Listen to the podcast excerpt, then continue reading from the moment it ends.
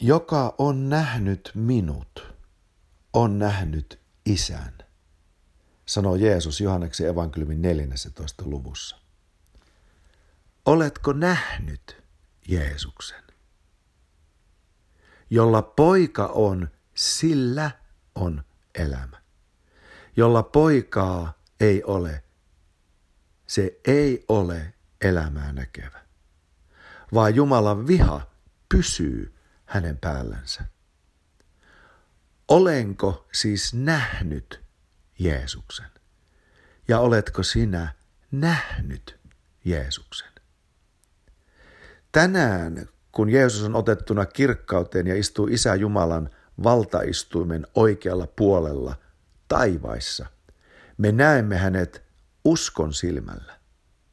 Ja uskon kautta me voimme ymmärtää tosi Jumalan. Läpensä aidon, oikean, todellisen, totuudellisen luoja Jumalan. Kaikki, mikä on raamatun ilmoituksen ulkopuolella ja raamatun ilmoitusta vastaan, on harhaa, on valhetta, on epätosi, illuusiota. Meidän tragediamme on siinä, että me huomaamattamme rakennamme mielikuvituksemme avulla oman Jumalan pienellä jiillä. Ja saatana yllyttää ajatuksillaan rakentamaan tätä epäjumalaa, siis Jumalaa pienellä jiillä. Se on meidän oma käsityksemme, nimenomaan oma käsityksemme Jumalasta. Ja se on harhautunut ja vinoutunut. Ja silloin, jos me ajattelemme tosi luojasta kuitenkin oman pikkujumalamme kautta, niin me harhaudumme ja me petymme. Nimenomaan me petymme. Sillä tämä Jumala on liian pieni. Ja tässä omassa Jumalassa pienellä jiillä, siinä ei ole tosi voimaa. Ei ole tosi luojan voimaa. Sen takia tämä kysymys kuuluu, olenko nähnyt Jeesuksen? Ihminen ei voi omalla ymmärryksellään päästä käsiksi luojan tosiolemukseen. Ei edes siten, että hänellä on raamattu käsissä ja hän omalla ymmärryksellään sitä käy läpi. Muistathan, että Jeesus sanoo niin on kirjoitettu, että ihmisen pojan piti kärsimään ja nousemaan ylös kuolleista.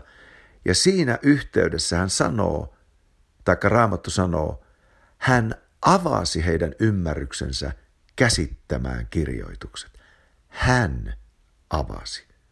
Eli ei edes se, että meillä on raamattu käsissä, ole automaatio, vaan raamattu käsissä hän, kun avaa ymmärryksen, silloin me opimme tuntemaan tosi luojan. Oletko nähnyt Jeesuksen?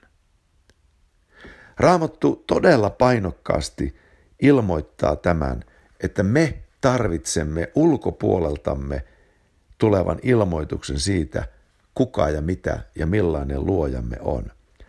Johannes kirjoittaa ensimmäisessä kirjeessään sen ensimmäisessä luvussa näin, elämä ilmestyi ja me olemme nähneet sen ja todistamme siitä ja julistamme teille sen iankaikkisen elämän, joka oli isän tykönä ja ilmestyi meille.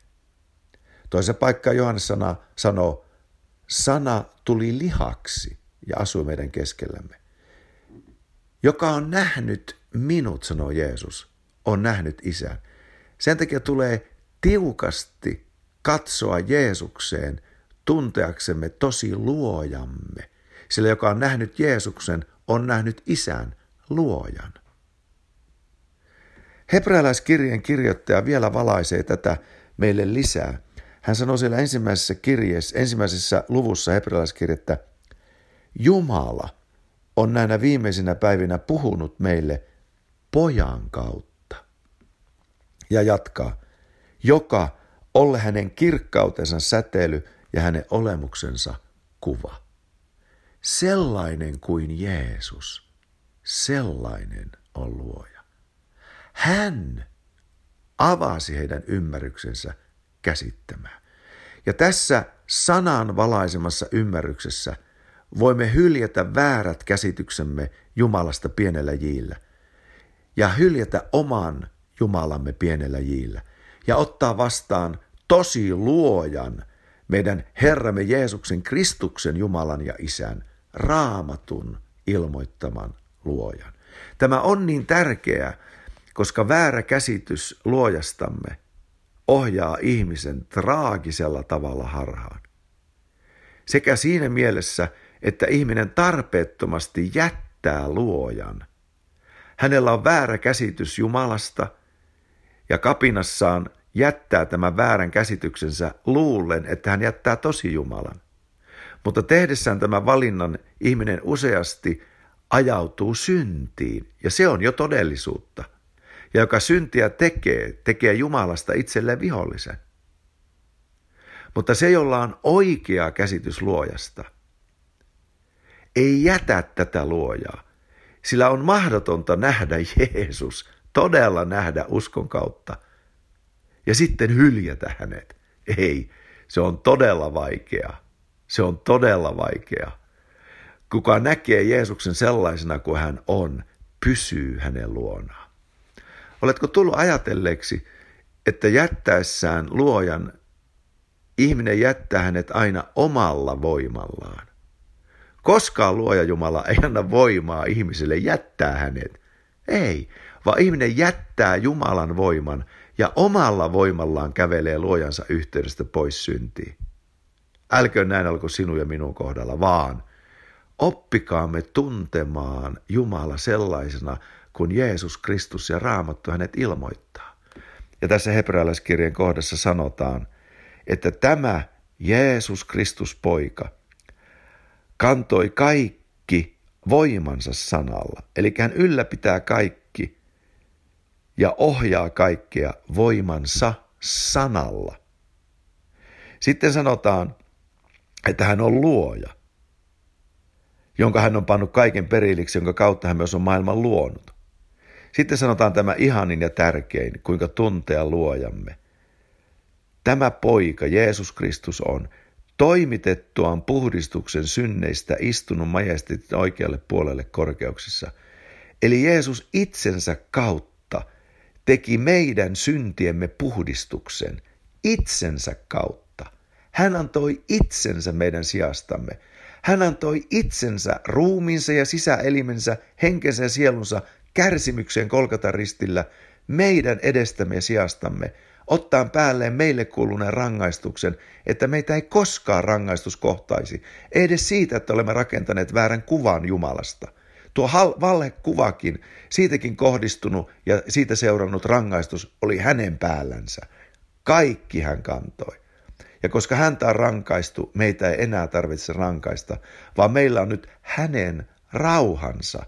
Rauha Jumalan kanssa, itsemme kanssa, maailman ja luomakunnan kanssa, ihmisten kanssa. Toimitettuaan puhdistuksen synneistä. Synti katkeaa ja katkaisee yhteyden luojamme, mutta tämä on poistettu. Synti tuottaa syyllisyyden, se on poistettu. Synti vääristää kuva Jumalasta, se on poistettu. Meillä on avoin valtatie tuntea elävä luoja Jumala sellaisenaan kuin hän todellisuudessa on. Meille on annettu Jeesus tätä varten. Ja tämä Jeesus istuu valtaistuimella ja hänellä on valta sinuun ja minuun nähden. Hän voi puhdistaa meidät synnistä, hän voi antaa henkensä voimalla tuntea luoja, henkensä voiman, jolla vaeltaa hänen kanssaan, pysyen uskollisena hänelle, koskaan kävelemättä pois hänen luotaan. Halleluja. Siunaus olkoon sinun kanssasi tänään. Opi tuntemaan tosi luoja.